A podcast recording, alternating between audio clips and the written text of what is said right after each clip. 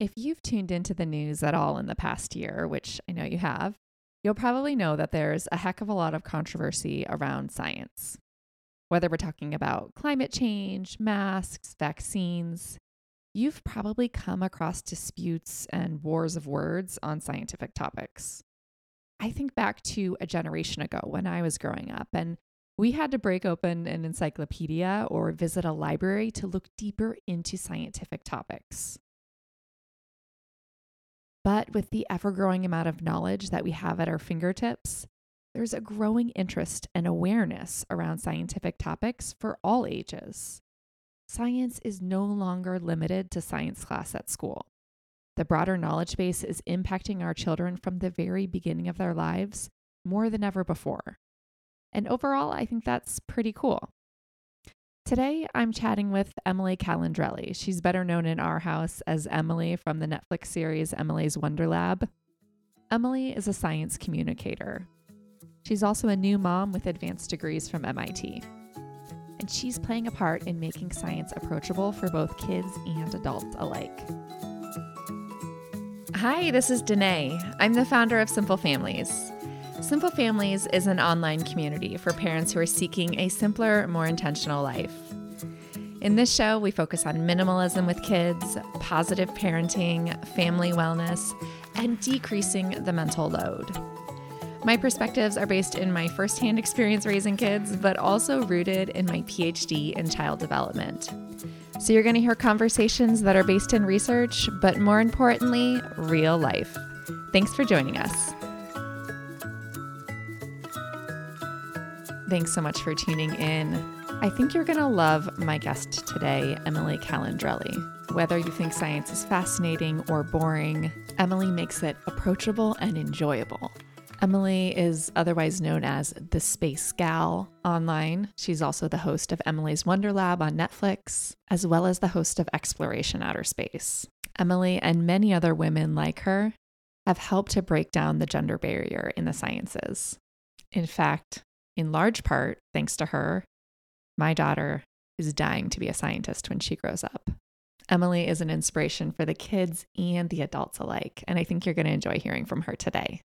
We talk about science, but we also talk about being a new mom and knowing when to rely on the research versus intuition. Without further ado, here's today's episode. Hi, Emily. Thanks for joining me today. Thanks for having me. So you've been an inspiration in our house. My daughter wants to be a scientist, oh. and she had a science birthday this year, a birthday party, um, and it's just it's been such a transformation since she watched your show and was so inspired by it. So I would love to hear from you a little bit more. First of all, I guess just about your career and what do you do and how did you get to where you are? Yeah. Well, first off, I love hearing that your daughter had a science birthday. I've heard of these science themed birthdays more and more often now. And I don't know about you, but like I did not see that growing up. I didn't have any interest in having a science themed birthday. And now it just seems like so many kids are having those. So I love seeing that. Yes. Um, but yeah, so for me, um, my background is mostly in science and engineering. I studied mechanical and aerospace engineering um, for undergrad at, at WVU, West Virginia University. And then I went to MIT for um, a couple different masters one in aeronautics and astronautics engineering and then another one in something called science and technology policy. So essentially i just i studied engineering stuff um, for eight years. And then when i graduated i started doing tv work and science communication work which was definitely kind of a, a pivot um, and what I had been studying to do. But I got this opportunity to be the host of the show called Xploration Outer Space, which is a nationwide TV show about space exploration.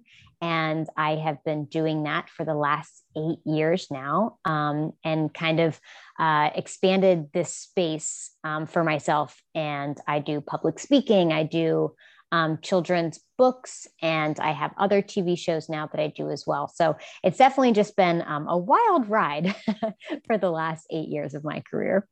So, did you always know when you were a little girl that you wanted to be a scientist?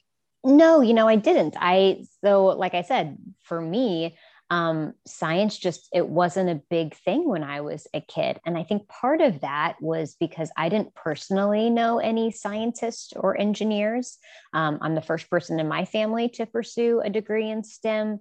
And so for me i found it later in life. I got into it because I knew that engineers made good money and that was my priority at the time. But once I was there, I learned about all of the other wonderful things that science and engineering have going for it. And so I kind of reluctantly joined this world of STEM and then enthusiastically stayed. Great. You know, I do feel like now that you mention it, there aren't a lot of scientists that many of us have in our life that we see day in and day out because of a lot mm-hmm. of it mm-hmm. happens behind closed doors. Mm-hmm. I mean, yeah. I'm thinking about when I was a kid, I knew my science teacher, but that's probably the right. only science oriented profession that I was really intimately acquainted with. Yeah. And I think that's a very common experience. I do know that um, for me, I felt a bit like an outsider in my um, STEM career because so many of the people that I went to school with had parents who had PhDs in science and engineering. And when you have someone who's really close to you that has that experience, it makes it much maybe uh, makes more sense for you to fall into it for you to naturally be inclined to be introduced to all of this stuff at a young age. But that just that wasn't my experience. Um, and I, I just feel very lucky that i came across it when i did yeah. And I think that the work that you're doing in science communication is so important because you are bringing that role model to life, not just for kids, but for adults too, to feel more connected to something that seems kind of intimidating. Yes. Oh my gosh. Exactly. So for me, growing up, the main science show that I had was Bill Nye, which is amazing. I love Bill Nye. Um, but, you know, I, as a girl and as a woman, I would like to have seen someone who looked more like me talking about all the same stuff. Because when you see someone that you relate to a little bit more in that way, everything they say, it just feels a little bit easier to digest. And it feels more like, oh, maybe I could do that too. And with the show Emily's Wonder Lab, for example, that I, I would not have expected the impact that something like that would have because I forget now that I'm no longer a kid um, how powerful that can be, especially at a young age. And so after Emily's Wonder Lab came out, it came out in August um, this past year.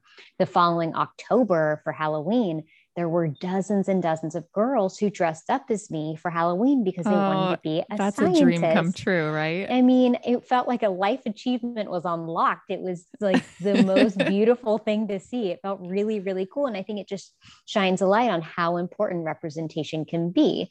Um, because a lot of these girls, they even put a pillow in their stomach um, to be pregnant because that's what they imagined as a scientist because of course if you haven't seen the show i was um, eight and nine months pregnant filming the show. So i was very visibly pregnant filming the show and that's what they thought a scientist looked like. Yes. Now my daughter has picked up somewhere and it wasn't from me and it wasn't from my husband but she is really good about being gender neutral and um, just kind of speaking about people and animals i find you know growing up in the 80s and 90s that I tend to revert to the male pronoun a lot, mm-hmm. just assume that certain occupations are men.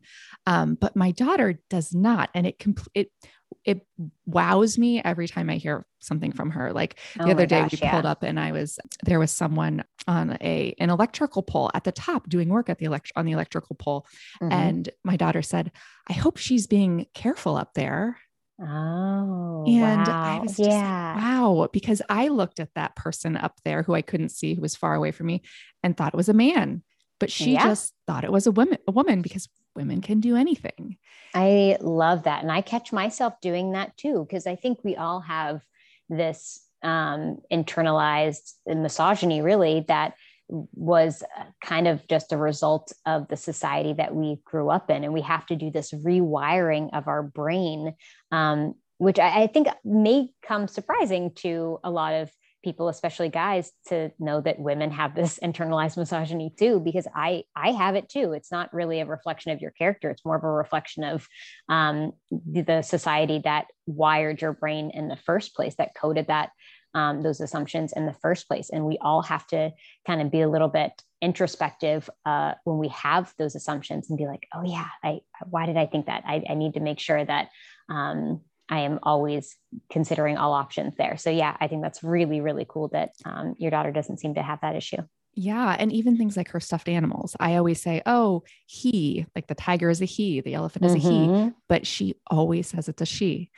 And it's just, and I notice it every time because I think, wow, she did not get that from me. She must have gotten that from the exposure that she's getting yeah. in the greater society, which there's so many changes being made, which I love. That's so cool. So yeah. cool and I'm so I'm so thankful for people like you who do the work that you do so that it, and it does benefit in the very small ways like this, right? It's tiny, tiny little things that yeah. make a huge difference. Yeah. So tell me a little bit about your transition to motherhood because you mm. were nine months pregnant, right? When you filmed Emily's Wonder Lab? Yeah. So it was a very, I mean, probably one of the most magical feeling times in my life to date um, because I was about to have my first child and I was filming my own Netflix show, which in my world of science communication um, and television, like that, that's the pinnacle. Like that was the goal all along to have a show that had the type of reach that Netflix has um, and to be able to bring that representation on a larger scale. Um, and so that time in my life was just really, really cool and exciting and scary in a way, but just it felt like a true adventure. And then we stopped filming um, Emily's Wonder Lab, and then I got home and about maybe three to four weeks later had my daughter.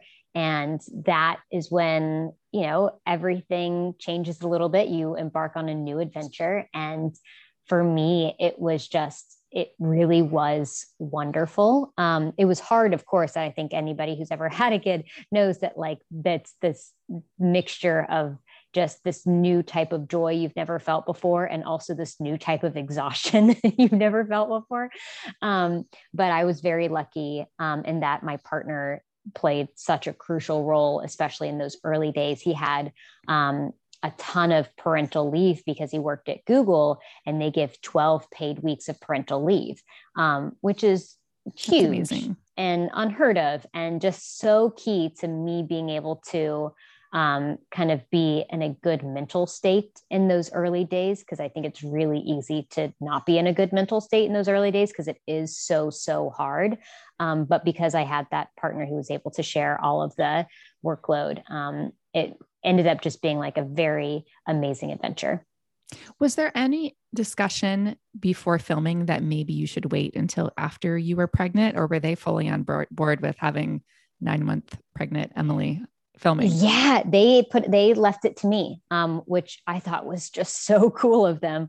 Um, and also, I was like, I don't really know how pregnancy works. Uh, I think maybe you're trusting the wrong person here. Um, but they said, you know, they asked me if I would rather um, film before the baby comes or after the baby comes. And I'm thinking, I don't know what it's like to have a baby. I hear it's kind of hard. and so, um, you know, when you're pregnant, and everybody has a different experience with this. Personally, I was very lucky and I had, um, all things considered, a very easy pregnancy. And um, so for me, I was like, well, in terms of my mental energy, my emotional energy, just like my energy in general to do things, my physical energy. Right now, it seems like the ideal time. Let's try to do this um, before the baby comes. And I hadn't really thought about what it would mean to be a pregnant woman doing science on a show like Emily's Wonder Lab. Um, because in my head, really all I was thinking of was the logistics of it all. It's like, well, once the baby comes, it's going to be really hard for me to come back here and film because I didn't live in LA. Um, so I would have had to leave my family for a few weeks. And I was like, ah, that just sounds so hard. Let's just get it over with um, before the baby comes. Um, and then, you know, I don't think I realized how unique it was going to be to see someone that pregnant uh, doing science on TV. Yes. And I think everyone loved it. At least all the moms loved it. I don't know if the kids yeah. even noticed, right? I know. And it is funny. I think there were um, a few kids that noticed that, in particular, little girls who um, just they grow up wanting to be moms. And I think sometimes uh, little kids are taught that you know if you're going to be a mom that's the only thing you can be and some of the feedback that i got from families was these little girls that were saying i love seeing this because I, now i know that i can be a mom and a scientist. And i was like you don't realize that these are the assumptions that kids are making when they're younger and it's really cool to be able to break those assumptions early on. Right. Yes. Again small things have a big impact. Yeah. So my phd is in child development and before i had my first baby i read all the books and just kind of mm. immersed myself in all the research. Did you do that being oh yeah background yourself? Okay. I certainly did. And it was it was very much like um, some of the books were good and some of the books were very like pseudosciency, I would say. Um, and so I feel like when you're parent especially when you're a mom you just you want to have all of the information because this is this new job that you're taking on. You really want to be good at it. You're trying to do as much research as you can to make sure that you're good at it. But a lot of the books out there are not based in research. Um, they're sort of just based on anecdotal evidence and gut reactions. And so i, I only found a couple books um, really helpful. But then even when i did it is funny how once you have a kid, you're like, oh, my kid isn't a statistic. This is like an individual person who has their own needs. And I'm going to have to like, there's no rule book for right. this specific person. And so you kind of have to go um, a little bit with just like what you're learning in the moment and how you can kind of apply the things that you've learned to that specific person. But yeah there's there's not um, a very good rule book for how how to um, raise a specific baby.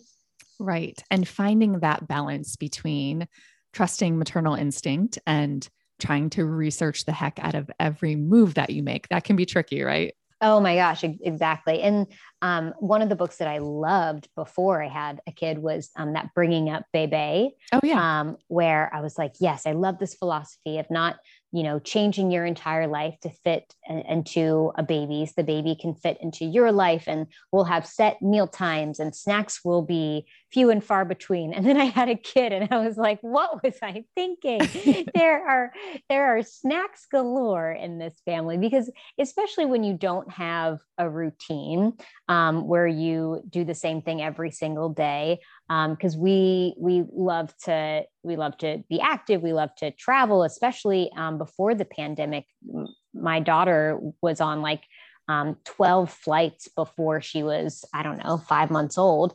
Um, and so when you do things like that this whole like having a set dinner time and set lunch time and never having snacks like that just it didn't fly um, and so i was like we're we're sort of doing our own bringing up bebe where they're fitting into our life but um, maybe in a, a different way yeah. Do you think that the pandemic has, in some ways, sort of slowed things down for you and kept you closer to home during this early period of motherhood? Oh, I mean, it definitely. Because usually my my schedule is flying every other week um, and being gone for about three days a week um, every other week. And so it's been really, really nice in a way because I haven't been able to do that. And of course, part of me misses it a little bit, but it's the joy of traveling um, is a little bit diminished now when I have um, all this wonderful stuff happening at home. Um, for me, some of my favorite parts of the day are just like getting my daughter up and sitting in the rocking chair and looking out the window and pointing at things that we see or doing bedtime and singing those songs. And it's like these are the moments that like they bring me so much unadulterated joy. And i would do anything to not miss them. Um, yes. and they're just they're so simple but it's like oh my gosh my heart has not felt that type of joy ever. Um, and so I am very thankful that I've been able to spend these early days um, at home, which has been really nice. How old is she now?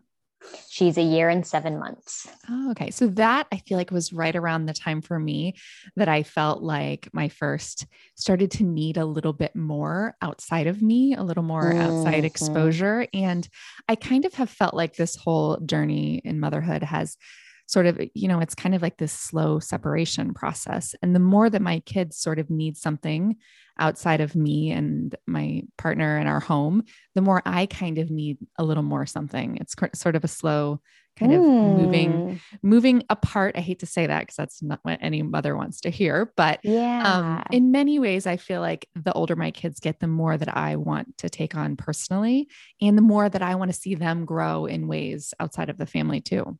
Yeah, I love that. I mean, I I can totally see that too because I think one part of me is someone who um, I was so focused on um, my career and finding things that make me happy outside of family.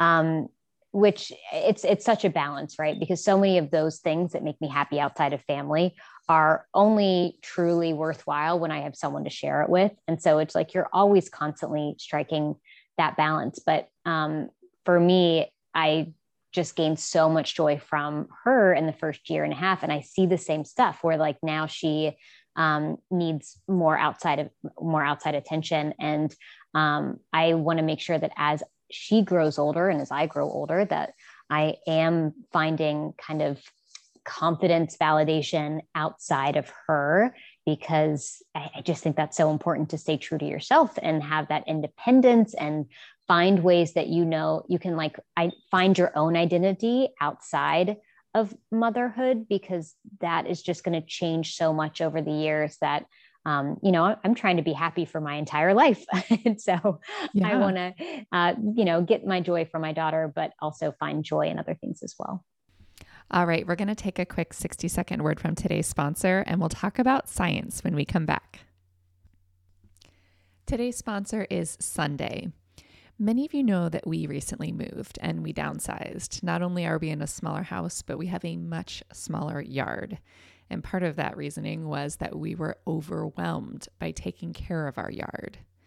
Now, even though we're in a smaller house, we're still pretty clueless about the best ways to handle simple things like bare patches and pesky weeds. So, when Sunday reached out and asked about sponsoring the podcast, I said, Yes, absolutely. I would love to try one of your custom lawn care plans that requires absolutely zero brain power of mine. Sunday is easy to use, but it's also safe. They use natural ingredients that are safe for pets and kids.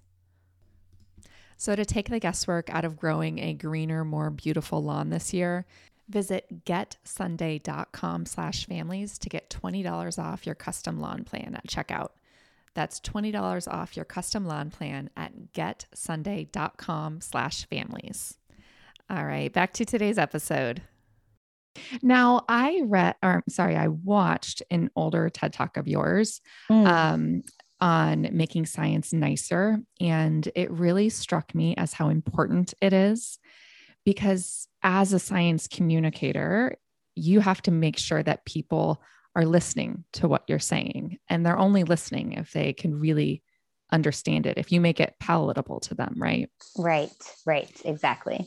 So I I feel like I've seen so much, especially during the pandemic, so many sort of science battles whether mm-hmm. you know mm-hmm. it's about climate change or stem cell research or vaccines um, there's just a lot of people fighting over science right now yeah yeah I, I, it's definitely a very fascinating time i think as a science communicator to just witness the politi- the kind of the politic- politicization politicization what word am I trying to say there? I have no idea, but one of those probably. Politic- one of the yeah, above. one of those.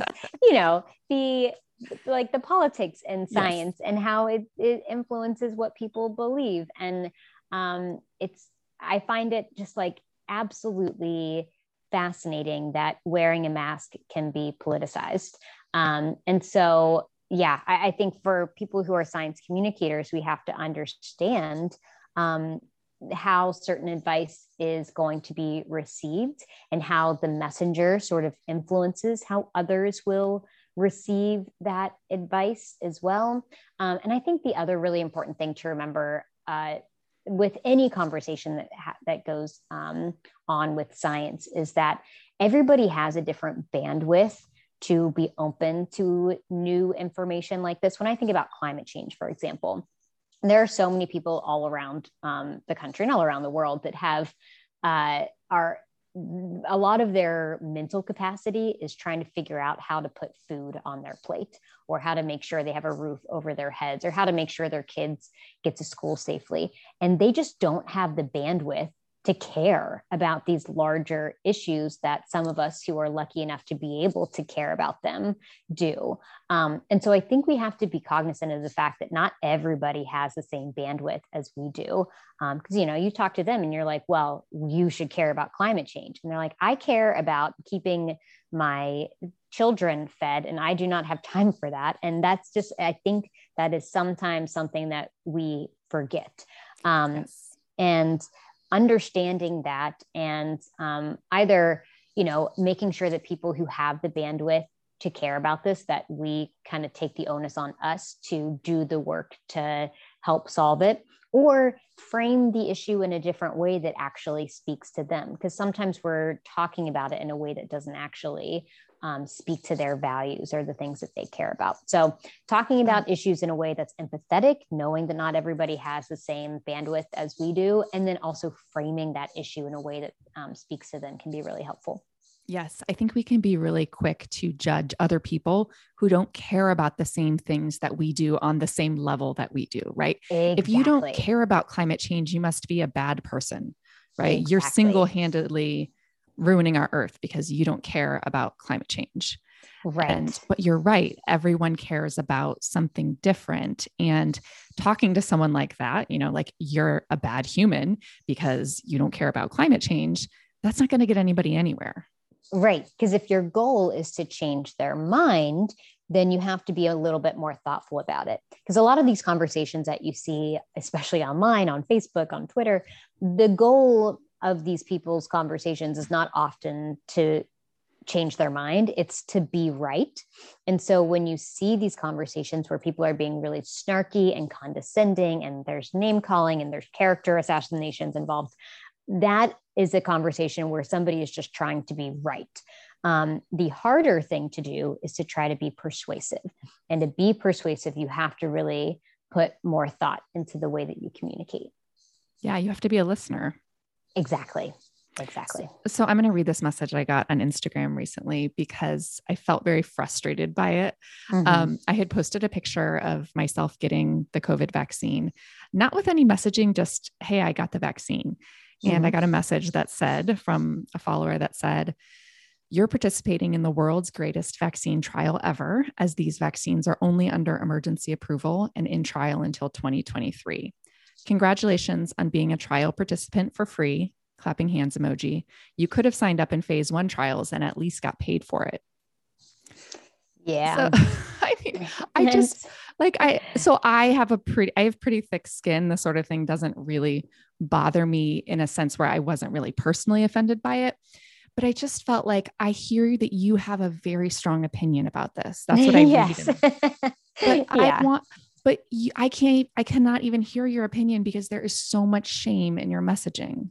So much shame in the messaging and just so much snark. Uh, there's yes. no, there's no um, conversation that's going to be had with that level of snark um, to begin with. Your brain just shuts off, and you're like, "Well, the, the communication has already ended because you've burned the bridge, and there is no um, communication back and forth that can happen now." Um, and but when I hear things like that, I'm like, "That is someone who clearly doesn't understand the situation. And you just sort of have to be like well i i hear that you have a strong opinion about this but i also hear that you don't quite understand how this works. Um, i mean for the just to give one example one of the reasons why um, these vaccines were able to be um, expedited was because in traditional vaccines that often take many years to develop one of the major hurdles is funding, um, funding of the trials and the spacing between the trials.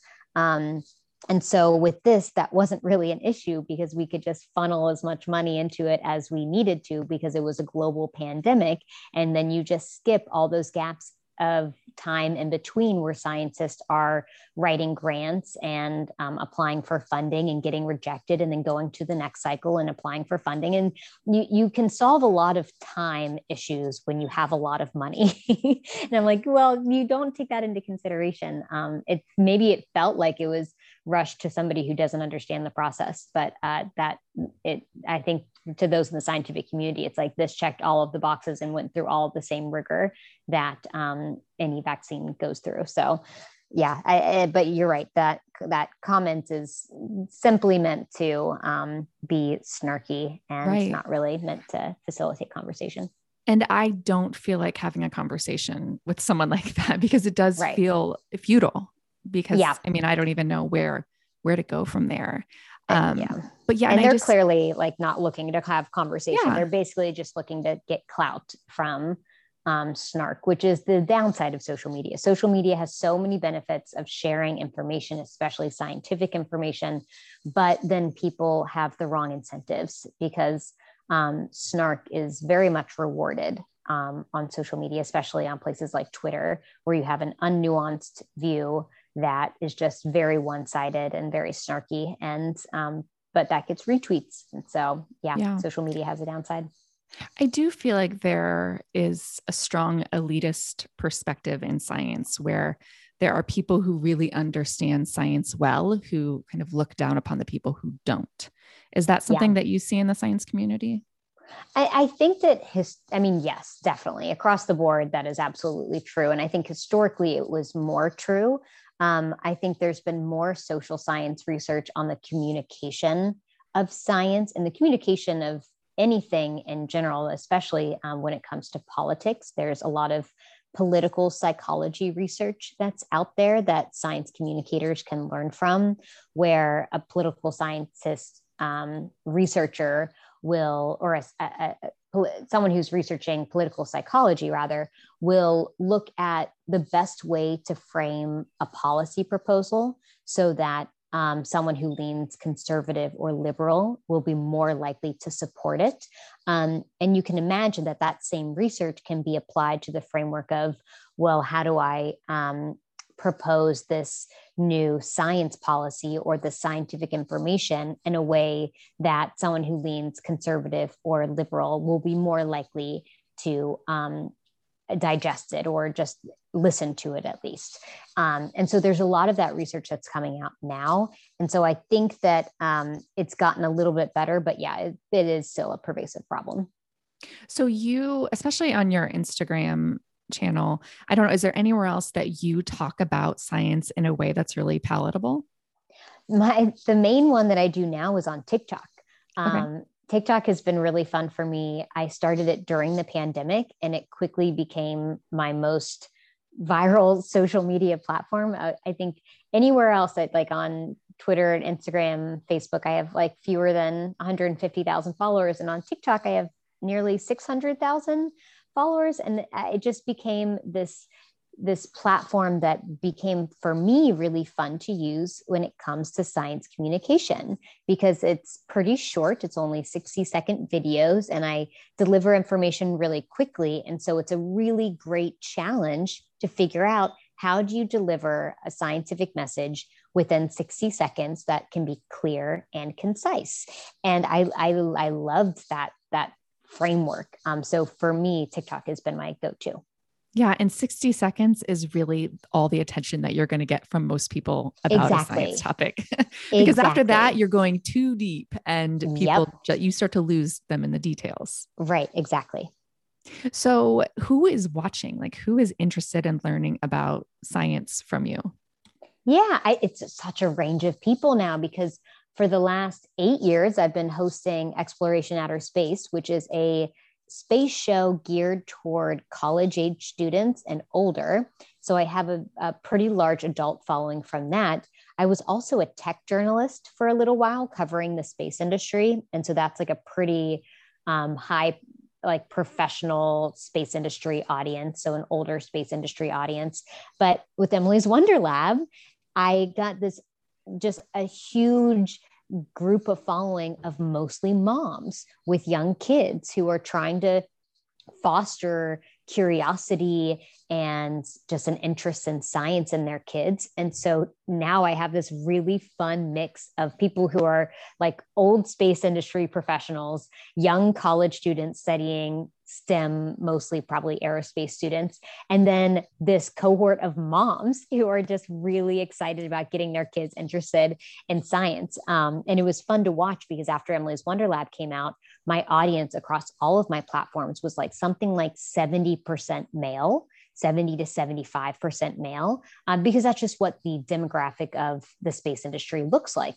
Um, and then after Emily's Wonder Lab came out, those numbers changed every single day to now my audience is about 65% women. So mm-hmm. it basically switched, which is really, really cool. I love, like, I'm very happy to see that. And that's very rare for a science communicator in my position because most people um, who do this on social media, their audience is predominantly male. And so for me to have a predominantly female audience, that's like, I feel like that's my superpower. Yeah. I am not ashamed to admit that a lot of my science knowledge has come from kids' books.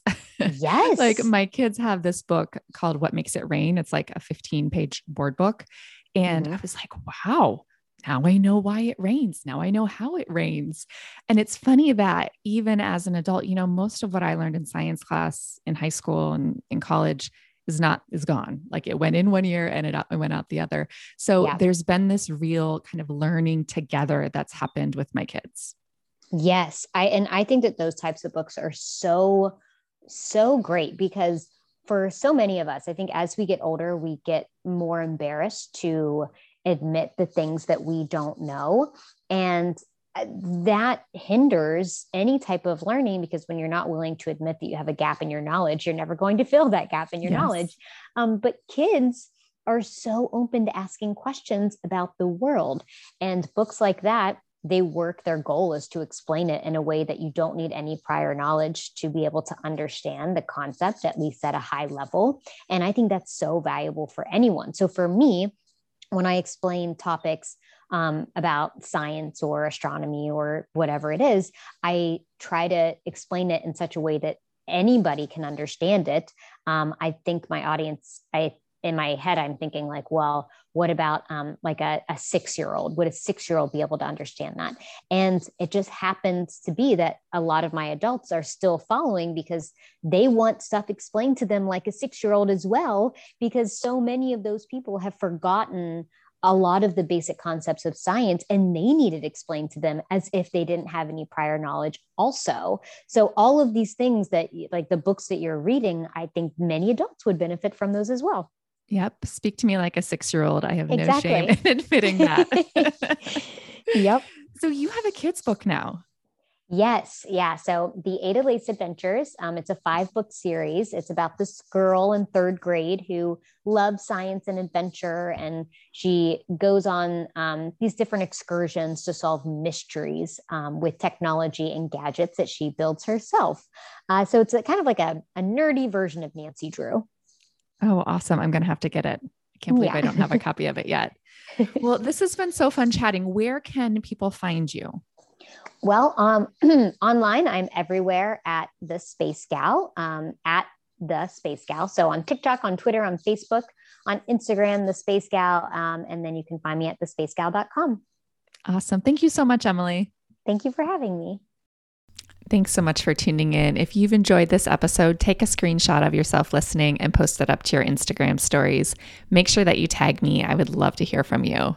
If you have a second, leave a rating or review for this show on iTunes. That helps the show to reach more people. I appreciate your support. Have a good one.